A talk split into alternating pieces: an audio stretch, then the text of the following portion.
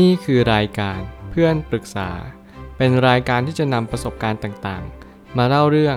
ร้อยเรียงเรื่องราว ให้เกิดประโยชน์แก่ผู้ฟังครับ สวัสดีครับผมแอดมินเพจเพื่อนปรึกษาครับ วันนี้ผมอยากจะมาชวนคุยเรื่อง หนังสือ Powerful Building a Culture of Freedom and Responsibility ของ Patty McCord หนังสือเล่มนี้เป็นหนังสือที่ผมอ่านต่อเนื่องจากหนังสือเล่มแรก ก็คือ No Rule No Rules นั่นเอง เพราะว่าเป็นหนังสือที่เขาก็เป็นคนหนึ่งในองค์กรของ Netflix คนหนึ่ง ซึ่งเขาก็ทำตำแหน่งอยู่ใน HR นั่นเอง ซึ่งแน่นอนว่าประวัติของคนเขียนเนี่ยเขามีประวัติที่โชคโชนมากๆ ไม่ว่าจะเป็นผู้บริหารในแต่ละบริษัทต่างๆ รวมถึงเป็นที่ปรึกษาทางด้านบุคลากรเนี่ยมานานนับหลายปี หมายความว่าเขามีความเชี่ยวชาญในการเลือกผู้คน รวมถึงเขาก็สามารถที่จะสร้าง culture หรือวัฒนธรรมที่ดีได้เช่นกัน ผมรู้สึกว่าหนังสือเล่มนี้อัดแน่นด้วยความรู้แต่แน่นอนว่าเป็นความรู้เชิงเดี่ยว นั่นหมายความว่าเราอาจจะไม่สามารถนำมาประยุกต์กับสิ่งใดได้มาก เพียงแต่เราจะรู้ mindset รู้จุดยืน และที่สำคัญที่สุดถ้าเกิดสมมติคุณเป็นตำแหน่ง HR หรือว่าคุณกำลังเพิ่งเริ่มต้นทำงาน จากเป็นเด็กจบใหม่ คนที่ต้องการแสวงหาคำตอบ ว่าเออในการที่เราทำอาชีพที่เป็น human resource หรือว่า HR เนี่ยเราจะมีประสิทธิภาพ ในการเลือกผู้คนได้ยังไง เพราะว่าหนังสือเล่มนี้เหมาะอย่างยิ่ง ผมไม่ตั้งคำถามขึ้นมาว่า เมื่อ human resource วงเล็บ HR มือฉมังเข้าวงการของสื่อภาพยนตร์อย่างเต็มตัว นี่คือสิ่งมหัศจรรย์ของโลกเลยก็ว่าได้ ผมคิดว่า HR เนี่ยคือส่วนที่สำคัญที่สุดในองค์กร ถ้าเกิดสมมติสำคัญที่สุดในที่นี้อาจจะวงเล็บว่าเป็นส่วนแรกที่สำคัญที่สุด เพราะว่าในการที่เราเลือกผู้คนเข้ามาในองค์กรเนี่ยอย่างแรกเลยคือเราต้องการผู้คนหรือว่ากรอบผู้คน ให้เขามี mindset ตรงกันกับเราก่อน ไม่ใช่ว่าเราสามารถที่จะจ้างใครมาก็ได้ ถึงแม้เขาจะเก่ง ถึงแม้เขาจะสามารถทำงานได้ดี แต่ไม่ได้หมายความว่าคนในองค์กรทั้งหมดจะเข้ากันได้ด้วยดี กับวัฒนธรรมที่แต่ละองค์กรนั้นมอบให้ ซึ่งสิ่งที่ผมกำลังจะสื่อจริง ๆ ก็คือ องค์กร Netflix เนี่ยไม่ได้เหมือนองค์กรใดในโลกใบนี้ เป็นองค์กรที่มีความแปลก มีความทันสมัยรวมถึงมีความไม่เหมือนใคร เมื่อไหร่ก็ตามที่เราไม่สามารถเปรียบเทียบกันได้ ในแต่ละองค์กร เราจึงต้องเริ่มต้นกันใหม่ แต่แน่นอนมันมีสิ่งที่เรียกว่าจุดยืน ที่เป็นจุดยืนอันสำคัญ ที่เราหมุดหมายเอาไว้ว่า เราต้องการให้ Netflix เนี่ยดังระดับโลก หรือแม้กระทั่งเป็นองค์กรที่ยืดหยุ่นมากที่สุดในโลก ไม่ว่าอะไรก็ตามแต่เหล่านี้ HR จำเป็นต้องเลือกสารผู้คน และบุคลากรให้เข้าด้วยกันทั้งหมด ภายในระยะเวลาอันรวดเร็วที่สุด ไม่เช่นนั้น การที่เราจะดึงผู้คน หรือว่าดึงศักยภาพผู้คนเนี่ย มันจะแทบเป็นไปไม่ได้เลยในทางปฏิบัติ การที่รับเลือกคนเข้าองค์กรอย่างไร ให้มีประสิทธิผลสูงที่สุด โดยการเลือกในที่นี้คำนึงถึงสิ่งใดเป็นสำคัญ แล้วสิ่งนี้เป็นจุดแข็งขององค์กรเลยก็ว่าได้ ผมเชื่อว่าคนเขียนเนี่ยเขามีความคิดที่ดีมากๆ เขามีความคิดว่าคนเราที่จะเข้ามาทำงานได้เนี่ยเขาต้องอาจจะไม่ได้เช็คประวัติเป็นสำคัญ จบที่ไหนมาเรียนที่ไหนมา แต่สิ่งที่สำคัญกว่านั้นคือความยืดหยุ่น คือเหมือนการปรับตัว adaptability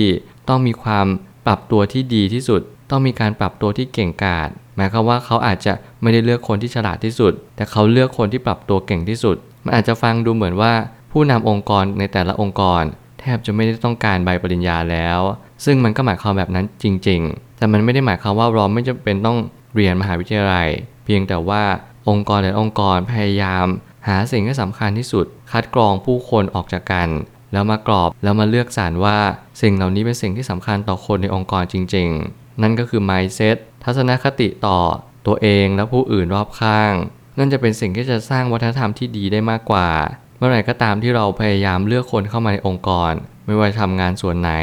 สิ่งที่สำคัญกว่านั้นก็คือ เราต้องมอบหมายให้ถูกจุด แล้วคนที่เราตัดสินใจให้เขาเข้ามาทำงานในจุดจุดนี้ เราจะต้องประเมินผลตลอดเวลา อย่าปล่อยปละละเลย หรือแม้กระทั่ง การที่เราไปบงการหรือว่าจำจี้จำชัย สิ่งเหล่านี้เป็นสิ่งที่ไม่ดีเลย เราจำเป็นจะต้องปล่อยให้เขาเรียนรู้ และพัฒนาต่อไปด้วยเช่นกัน ไม่เพียงแค่รับเลือกคนเข้ามาทำงานเท่านั้น แต่จำเป็นจะต้องคัดสรรวัฒนธรรมที่คล้ายคลึงกันอีก หากเป็นเพียงจุดเริ่มต้นของการเดินทางครั้งยิ่งใหญ่ แล้วนี่คือจุดเริ่มต้นที่สำคัญที่สุดคือการเลือกคน ไม่ว่าอะไรก็ตามแต่ผู้คนต้องมี mindset ที่ตรงกันก่อน อย่างแรกเลย และอย่างที่สอง สิ่งที่สำคัญกว่านั้น คือการที่เราเห็นผู้คนในองค์กรเนี่ยมีความเชื่อมโยงซึ่งกันและกัน มันไม่ได้หมายความว่าแต่ละคนสามารถทำงานในส่วนของตนได้แค่แผนกเดียว แต่เราจำเป็นจะต้องให้แต่ละคนมีความรู้แล้วก็มีความคิดเห็นร่วมกันด้วยนนั่นหมายความว่าทุกคนจะสามารถเรียนรู้งานได้จากทุกแผนก เพื่อให้เราสามารถก้าวกระโดดจากทักษะที่เรามี ต่อไปสู่การวิวัฒนาการของความคิดด้วย สิ่งเหล่านี้ผมเชื่อว่ามันเป็นสิ่งที่สำคัญเช่นเดียวกันถ้าหากว่าองค์กรแต่ละองค์กรพยายามไม่ให้เรียนรู้สิ่งใดใหม่ ๆ บางครั้งเนี่ยเราอาจจะไม่ได้เจอตัวตนที่แท้จริง หรือตัวตนที่เราคิดว่าเราเก่งกว่าจุดจุดๆนี้ก็ได้ บางคนอาจจะเก่งเรื่องของการพูดคุย แต่จริงๆเขาอาจจะเก่งเรื่องของการวิเคราะห์มากกว่า สิ่งเหล่านี้เป็นสิ่งที่องค์กร Netflix แล้วก็คนเขียนเนี่ยเขามีทักษะที่จะดึงศักยภาพของผู้คนได้มาก นั่นจะหมายความว่าองค์กรจะมีประสิทธิภาพมากขึ้นเป็นหลายหลายๆเท่า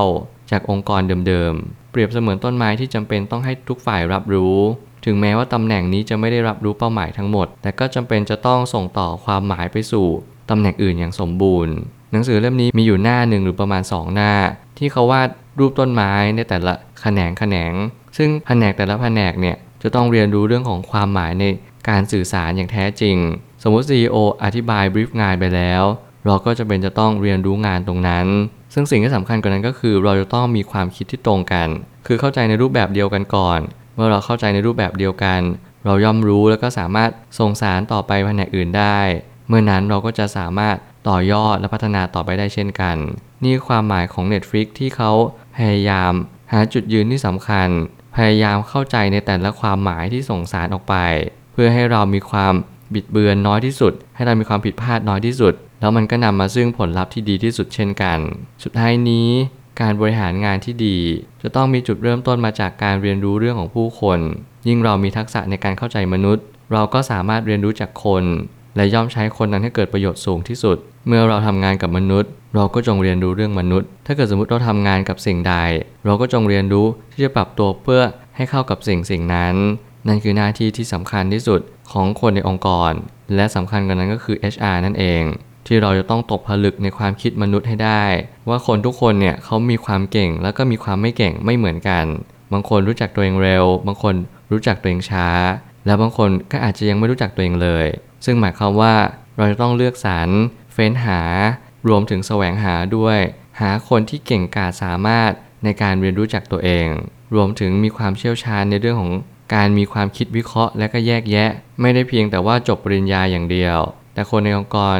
ทุกๆ คนก็ควรจะจบปริญญาในชีวิตเช่นเดียวกัน เราจะไม่ดูความสามารถคนเพียงแค่ใบปริญญาแค่ใบเดียว แต่เราจะดูความสามารถที่เขาลงมือกระทำสามารถปรับตัวได้อย่างดีเยี่ยม รวมถึงเขาสามารถที่จะมีอำนาจในการตัดสินใจด้วยตัวเอง ไม่จำเป็นต้องปรึกษา หัวหน้างาน ปรึกษาหน่วยบริหาร นั่นจะหมายถึงการที่เราสามารถให้ทุกคนดำเนินงานของแต่ละคนได้อย่างดีเยี่ยม แล้วมันทำให้องค์กรมีความแตกต่างและหลากหลาย ของความคิดมากที่สุด ซึ่งผลลัพธ์นั้นเราก็ต้องรอดูต่อไป ว่า Netflix จะมีผู้บริหารที่เก่ง และมีความคิด มันจะส่งผลทำให้องค์กรนี้ ไปได้ไกลอย่างที่เขาหวังหรือเปล่า ยังไงแล้วเราก็ต้องเอาใจช่วยเขาให้มากที่สุดเท่าที่เราทำได้ ผมเชื่อว่าทุกปัญหาย่อมมีทางออกเสมอ ขอบคุณครับ รวมถึงคุณสามารถแชร์ประสบการณ์ ผ่านทาง Facebook Twitter และ YouTube และอย่าลืมติด Hashtag เพื่อนปรึกษาหรือ f r ร e n d t a l k a ด้วยนะครับ